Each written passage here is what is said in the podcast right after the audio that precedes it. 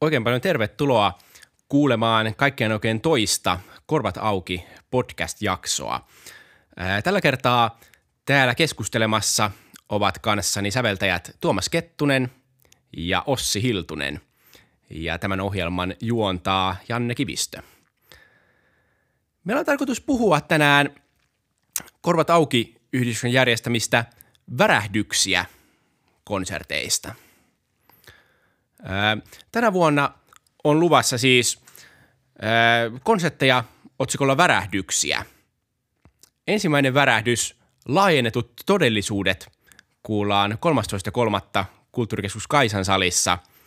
Toinen värähdys, värähdysliike, kuullaan 9.5. vapaan taiteen tilassa ja lisää värähdyksiä on luvassa ainakin tulevana syksynä myös. Tuomas ja Ossi, me ollaan oltu yhdessä – muun Korvatauki-porukan ja yhdistyksen jäsenten kanssa suunnittelemassa tätä värähdyksiä konseptisarjaa. Voitaisiin ehkä vähän avata, että mistä tämä idea on syntynyt, mitä nämä värähdykset tarkoittaa ja mistä tämä nimi on tullut. Yksi tota, ajatus, mikä meillä oli aluksi, oli, että luonnontieteellisen määritelmän mukaan värähtely on liikettä jonkin järjestelmän tasapainoasema ympärillä – ja sehän on hauskaa, että nykymusiikki on ikään kuin myös tämmöistä liikettä jonkun tasapainoaseman ympärillä. Tota, te voisitte kertoa kanssa vähän, että minkälaisia värähdyksiä me tullaan näissä konserteissa kuulemaan ja minkälaisia värähdyksiä musiikki teille merkitsee? Joo.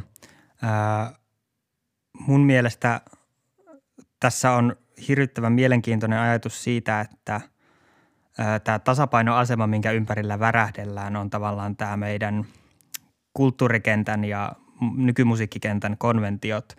Ja aktiivisesti pyritään etsimään erilaisia ilmaisuja, jotka rikkois sitä ihan perinteistä konventiota. Ja ehkä myös pikkasen ärsyttäisi jotakin tai jotakuta tai saataisiin tällaista niin tietynlaista kulttuurista värinää tavallaan luotua siihen – siihen systeemiin, mikä on tietenkin Korvatauki ryn ihan alkuperäinen periaatekin ollut aikanaan perustamisen yhteydessä. Ja tämmöinen monitaiteellisuushan ei sinänsä ole mitenkään hirveän harvinainen tai uusi keksintö, että sitähän tässä ei yritetä väittää, mutta me ehkä koetaan kuitenkin, että, ja mä itse säveltäjänä koen myös, että ei se kuitenkaan mitenkään hirvittävä iso juttu Suomessa – ainakaan ole, tai Helsingissä. Ja nyt toivottavasti kuullaan sitten erilaisia värähtelyitä tämän kulttuurikonvention ympäriltä, ainakin itse sitä toivon kovasti. Tuomas kertoi, että tota, värähtely on siis vähän niin kuin jonkun uuden etsimistä. Sitä, että tota, ää, tehdään jotain, missä juuri niin kuin itse ajatellaan, tota, että – mikä tässä tällä kertaa värähtelee. Kerro Ossi vähän sun ajatuksistasi tästä värähtelystä. No mä olen ajatellut tämän värähtelyn nyt tämän konsertin kontekstissa enemmänkin niin, että se on sitä eri näiden meidän taidemuotojen keskinäistä värähtelyä ja miten meidän erilaiset taidemuodot yhdessä konsertissa voi olla niin kuin, muodostaa ikään kuin harmonisen kokonaisuuden – keskenään. Ja te olette molemmat myös tota, tehneet yhteistyötä ää, visuaalisten keinojen ja taiteilijoiden kanssa. Puhutaan siitä vähän lisää myöhemmin. Luuletteko, että näissä konserteissa päästään suorastaan tämmöiseen sfäärien harmoniaan, jossa koko maailman kaikkeus värähtelee vai tota, yritämmekö välttää näin metafyysisiä tasoja? En, mun, mun mielestä tässä ei tarvitse yrittää välttää yhtään mitään, että sit värähtelee, miten värähtelee ja mikä värähtelee, että se jääkö nyt täysi, täydeksi mysteeriksi. Se jää nähtäväksi. Kyllä.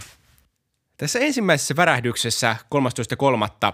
Kulttuurikeskus Kaisan salissa alaotsikolla Laajennetut todellisuudet äh, kuullaan musiikkia, jonka ovat säveltäneet Sergio Castrillon, Sebastian Brenner, Tuomas Kettunen, Maximilian Kevenhyller – Teemu Mastovaara, Pekka Koivisto, Ossi Hiltunen. Laaja kattaus siis erilaisia töitä. Ossi sun tota, teos, tai oikeastaan teidän teos, jonka te olette tehneet yhdessä kuvataiteilija Leevi Toijan ja tekstin tähän kappaleeseen kirjoittaneen Moona Viinamäen kanssa. On kantaesitys. Kerro jotain tästä uudesta kappaleesta. Kappaleessa tulee olemaan siis prologi, kolme kohtausta ja epilogi. Teos on siis tehty pienelle yhtyölle, johon kuuluu huilu, flyygeli, kertoja ja kontrabasso. Sitten Leevi Toija on tehnyt tähän kappaleeseen videon taustalle ja sitten myöskin mä oon tehnyt sitten tämmöiset niin elektroniset samplet sitten myöskin tähän biisiin mukaan. Mikä on tota, teoksen nimi? Itse asiassa teokselle ei ole vielä keksitty nimeä, mutta tota, niin, tämä luvataan, että tämä selvinee perjantaiksi sitten. Selviää ennen esitystä. Niin, kyllä. Okei. Okay. Äh, Debussin preludit on siitä, siitä hienoja, että niissä on se nimi aina kirjoittu vasta teoksen jälkeen, että ehkä voit harkita sitäkin. Niin, niin kyllä.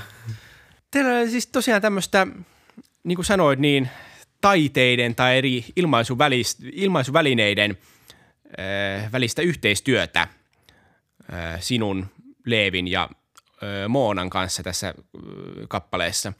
Kerro vähän, että millä tavalla tämä teidän yhteistyö toimii ja miten se onnistui?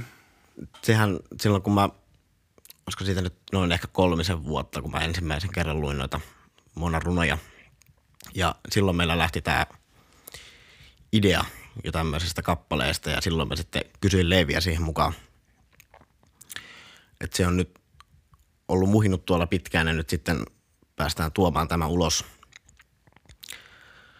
Yhteistyöstä on myöskin, että se on sille ollut mielenkiintoista, että meillä on myöskin ollut ongelmia vähän sen kanssa, että koska Leevi nyt ei hirveästi ole ollut Helsingissä paikalla, kun hän opiskelee Prahassa, niin me ollaan sitten paljon jouduttu esimerkiksi hyödyntämään Google Drivea, yhteisiä kansioita, minne me ollaan kerätty ideoita – Skype-puheluita keskenämme.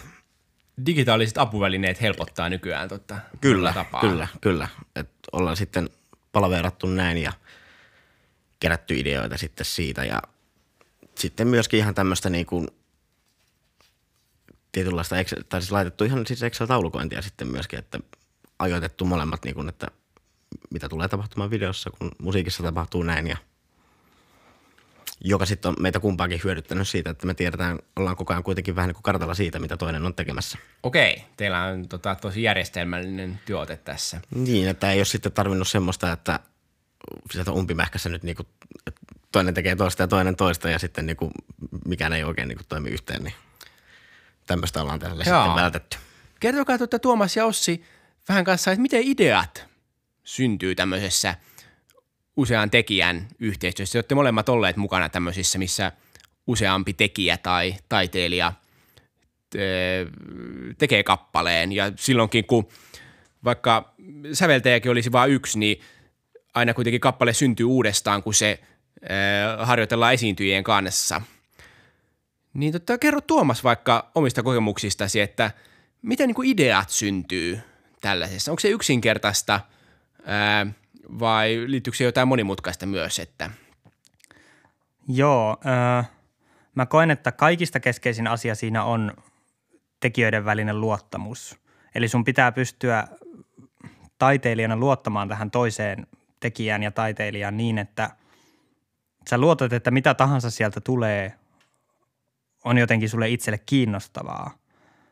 Ja toisaalta, että se on jotain sellaista, mikä tuo sulle itselle jotain lisää – eikä niin, että se olisi joku, joku asia, minkä sä oikeastaan haluaisit tehdä itse, mutta nyt sulla on vaan pakko olla siinä joku toinen tekemässä tämä jostain syystä.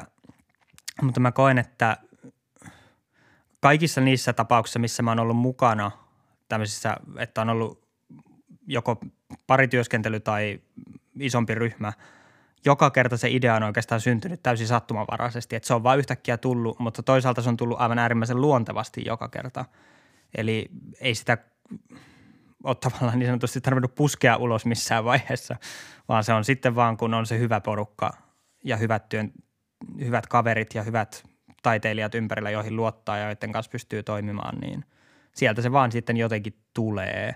Ja se on oikeastaan vaan semmoista yhdessä niin olemista, ja sieltä se syntyy jotenkin. Se on tärkeää niin tota, taiteessa kuin muutenkin elämässä. Sehän vähän tässä päästään takaisin tähän värähtelyn pariin, että missä, missä tahansa yhteistyössä oikeastaan ihmisten täytyy päästä samalle aaltopituudelle, päästä niiden samojen värähdysten pariin. Ja tämä on kiinnostavaa. Niin ja toisaalta siinähän on aina kyse siitä, että eihän kaksi täysin samanlaista ihmistä, ei siinä ole mitään mieltä silloin lähteä tekemään yhteistyöprojektia, vaan siinähän pitää olla tämä tämmöinen tietty kitka ja, ja värinä siinä välissä, että se toinen tuo siihen projektiin jotain, mitä siinä ei muuten olisi. Tai jos siinä on useampi, niin jokainen henkilö siinä projektissa tuo siihen jotain. On nimenomaan ja sehän nimenomaan myöskin ruokkii sitä semmoista hedelmällistä yhteistyötä siitä, että saadaan niitä myöskin siis semmoisia ajatuksia otettua, mitä sä et ehkä välttämättä itse tulisi ajatelleeksi. Kyllä, kyllä, juuri näin. Mutta siinä nimenomaan sit pitää olla kuitenkin semmoinen se, nimenomaan mistä sä puhuit, semmoinen hyvä balanssi kuitenkin sit sen suhteen, että, että sun pitää luottaa siihen toiseen taiteilijaan. Aivan. Nyt me puhuttiin vähän tästä niin yhteistyöstä, mitä öö, taideteoksen tai esityksen tekijät tekee. Mutta – Miten näistä nämä erilaiset keinovarat, esimerkiksi musiikki, video, sanat, miten ne on yhteistyössä niin kuin lopputuloksessa? Miten esimerkiksi tässä Ossi teidän uudessa vielä nimeämättömässä teoksessanne, miten tota musiikki, video ja teksti on vuorovaikutuksessa siinä vai onko ne mitenkään? No kyllähän ne on ja meillä paljon se ideointi asia on lähtenyt nimenomaan sieltä teksteistä liikkeelle – ja sitten myöskin se, että mitä me ollaan nähty mielenkiintoisena on myöskin, että kun voisi esimerkiksi ajatella, että meillä on tässä nyt kolme erilaista taidemuotoa. Meillä on video, meillä on musiikki ja sitten meillä on runot tai runonlausunta. Että myöskin, että miten näillä kolmella kombinaatiolla voidaan pelata. Että milloin meillä on esimerkiksi vaan vaikka musiikki ja runot, tai milloin meillä on pelkästään video ja runot. Pelkästään video ja musiikki – Aivan, luoden erilaisia yhdistelmiä. Ja, Kyllä. Joo, kiinnostavaa. se, joka tekee siitä sitten mun mielestä tavallaan, kun nyt ollaan kuitenkin tämmöisessä jonkunlaisessa kokonaisvaltaisessa taideteoksessa, missä on monta mediaa mukana. Aivan. Tämä tota, voitaisiin seuraavaksi puhua hieman Tuomaksen sävellyksestä Freeze, jonka myös kuulemme tässä tota, seuraavassa konsertissa – Siinä yhdistyy musiikki ja video. Mä oon kerran tota, kuullut sen aikaisemmin ja haluan tota, kehua, että se on tämmöinen hieno taikatemppu oikeastaan, mitä siinä tapahtuu, että ensin kuullaan pelkkää musiikkia, jossain vaiheessa keskellä siihen tulee tämä video mukaan. Ja mulla ainakin se muutti täysin sen, niin kuin, miten mä sitä musiikkia kuulin. Että se musiikki jotenkin tuntui muuttuvan ikään kuin just toisenlaiseksi, niin kuin Ossikin tässä puhuu, kun se video tuli mukaan.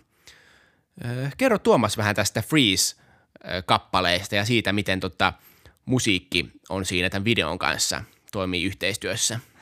Öö, tämä itse asiassa nyt liittyy hyvin vahvasti siihen, mitä jo aikaisemmin sanoin, että tämä idea tulee täysin luonnostaan ja sattumalta. Tämä ehkä joht, alun perin johtuu siitä, että tämä tieto tästä mahdollisuudesta tehdä tämmöinen kappale Ensemble Researchin kanta esitettäväksi tuli mulle vähän myöhäisessä vaiheessa – jolloin mä sen puhelun aikana, kun tämä tieto tästä tuli, päätin, että no okei, tehdään se vaikka samurai-miekkailusta.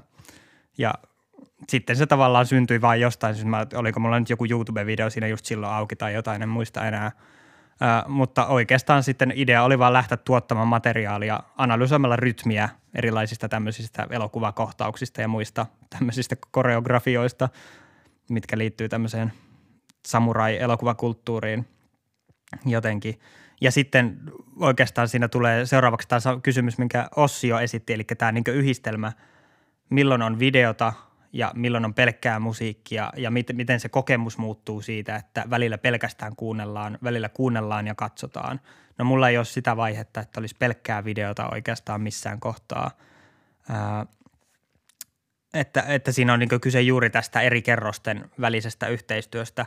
Ää, ja ehkä se onkin tämmöiselle – tämmöistä teosta valmistavalle taiteilijalle yksi kysymys, että kuinka paljon kyseessä on semmoinen täysin uusi taidemuoto, jossa, joka on näiden kaikkien yhdistelmä, vai kuinka paljon se on niin nimenomaan kaksi taidemuotoa, jotka vaan toimii yhtä aikaa jonkunlaisessa symbioosissa keskenään. Eli pyritäänkö kokonaan luomaan uutta ilmaisua vai yhdistämään jo olemassa olevia ilmaisuja.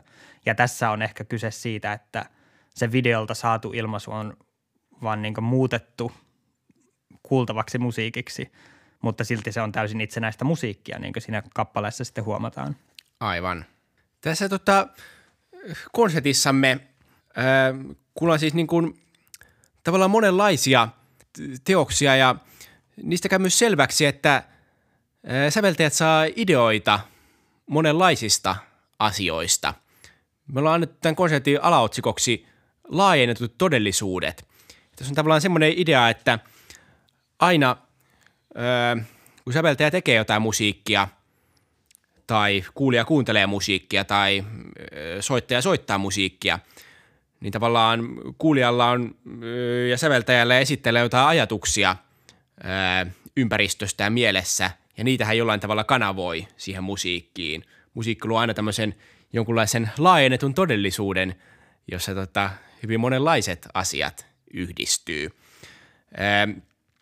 Esimerkiksi tota, Sergio Castrionin säveltämässä kappaleessa Behind the Mountain vuoren takana ää, niin Sergio kertoo, että kyseessä on tämmöinen ajatus ja tunnelma vuoristoisesta maisemasta, joka sitten määrittää tämän kappaleen tota, tämmöistä sointia ja soitotekniikoita ja runollista tunnelmaa, jota siinä kuullaan. Sebastian Brennerin kappaleessa Bird Dog, eli lintukoira, tulee esille tämmöinen niin kuin koiramainen päättävyys tai suorastaan mielipuolisesti jonkun asian tavoitteleminen. Nämä soittimet, jotka sen esittävät, klarinetti, piano ja sello, niiden välille syntyy tämmöisiä tota, kamppailuja ja keskusteluja ja ää, väittelyitä. Sen lisäksi muita innoituksen kohteita, joita näillä konsertin säveltäjillä on ollut, on esimerkiksi sanaleikit – Teemu Mastovaaran kappale on ranskaa ja tarkoittaa sisällä sataa. Ranskalaiset ovat kuulemma suuria sanaleikkien ystäviä Teemu mainitsee, että hänelle tuli tämmöinen ajatus kappaleesta, jossa tulee esille, onko sisällä sataminen uhka vai jotakin, joka auttaa keskittymään, huuhtomaan lian pois. Ja lisäksi kuullaan muun muassa Maximilian Kevenhüllerin kappale Jik Fantastique, josta Maximilian kertoo, että kyseessä on vuoristorata unimaisemassa. Nämä mainitut kappaleet kuullaan siis eh, perjantaina 13.3. Eh, kello seitsemältä Kulttuurikeskus Kaisan salissa Sörnäisissä eh, konsertissa ensimmäinen värähdys, laajennetut todellisuudet. Ja värähdyksiä sarjan seuraava tässä keväällä kuuntava konsertti on alautsikoltaan Värähdysliike. Siellä kuullaan muun muassa – tanssia ja liikettä ja ääntä yhdistäviä teoksia. Toinen värähdys, värähdysliike kuullaan 9.5. vapaan taiteen tilassa. Tuomas ja Ossi, kertokaa vielä, että millä mielellä kuulijan kannattaa tulla näihin konsertteihimme, millä tavalla nämä nyt sitten – muuttavat maailmaa, luovat laajennettuja todellisuuksia ja tarjoavat laajennetun todellisuuden virtuaalilasit. Kyllä eh, ehdottomasti korvat ja silmät ja kaikki muutkin aistit auki kannattaa tulla. Ja toivottavasti se todellisuus laajenee niin, että tässä tarjotaan virikkeitä kuulijalle kuunnella sekä musiikkia että katsoa kenties videota tai kuunnella runoutta myös tämän konsertin jälkeen pikkasen uudella tavalla ja tällaisia – erilaisia yhteyksiä hakien, koska ne on kuitenkin meidän historiallisessakin repertuarissa yllättävän tavallisia, mutta ne on yleensä piilotettu sinne sen taidemuodon oman absoluuttisuuden taakse, mutta ehkä toivottavasti tämä todellisuus laajenee pysyvästi tämän jälkeen. Joo, kyllä mä Tuomaksen kanssa siinä samaa mieltä on, että kyllä sinne aistit avoinna kannattaa tulla tutkailemaan, mitä ollaan saatu konserttiin aikaiseksi. Varmasti hieno ilta tulossa ja toivottavasti saa vaan uudenlaisia näkökulmia ihmisille, antaa virikkeitä, pohdintoja. Kiitos Tuomas, kiitos Ossi. Tässä oli Korvat auki yhdistyksen podcast numero kaksi.